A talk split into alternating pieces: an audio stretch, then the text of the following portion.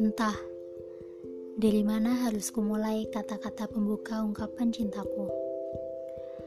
Setiap kali aku bersua denganmu, aku selalu saja seperti terhipnotis.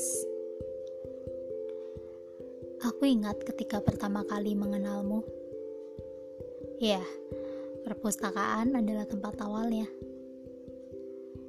Entah kenapa aku selalu memilih meja dan kursi yang sama untuk membaca buku Mungkin karena letaknya yang dekat jendela, sehingga aku senang jika mendapatkan sejuknya angin ketika membaca buku. Di saat itu, kutemukan sebuah agenda di atas kursi, tempat biasanya aku membaca buku. Saat kubuka lembaran pertama pada agenda itu, nama dan nomor handphone pemiliknya tertulis jelas pada lembaran pertama dan dari situlah kita saling mengenal. Karena kau adalah pemilik agenda itu. Kemudian, paling tidak seminggu tiga kali kita selalu menyempatkan diri untuk bertemu di perpustakaan. Di meja yang sama. Kita selalu membahas buku yang sama, puisi yang sama, dan novel yang sama. Tapi kita tidak pernah membahas tentang cinta yang entah sama atau barangkali mungkin juga tidak sama. Padahal ingin sekali aku mendongengkan perihal kerajaan hatiku padamu.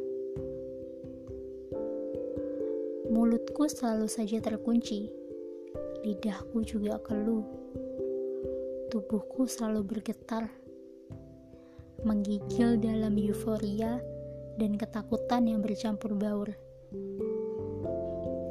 Ungkapan hatiku selalu saja terhalang dengan kepengecutanku.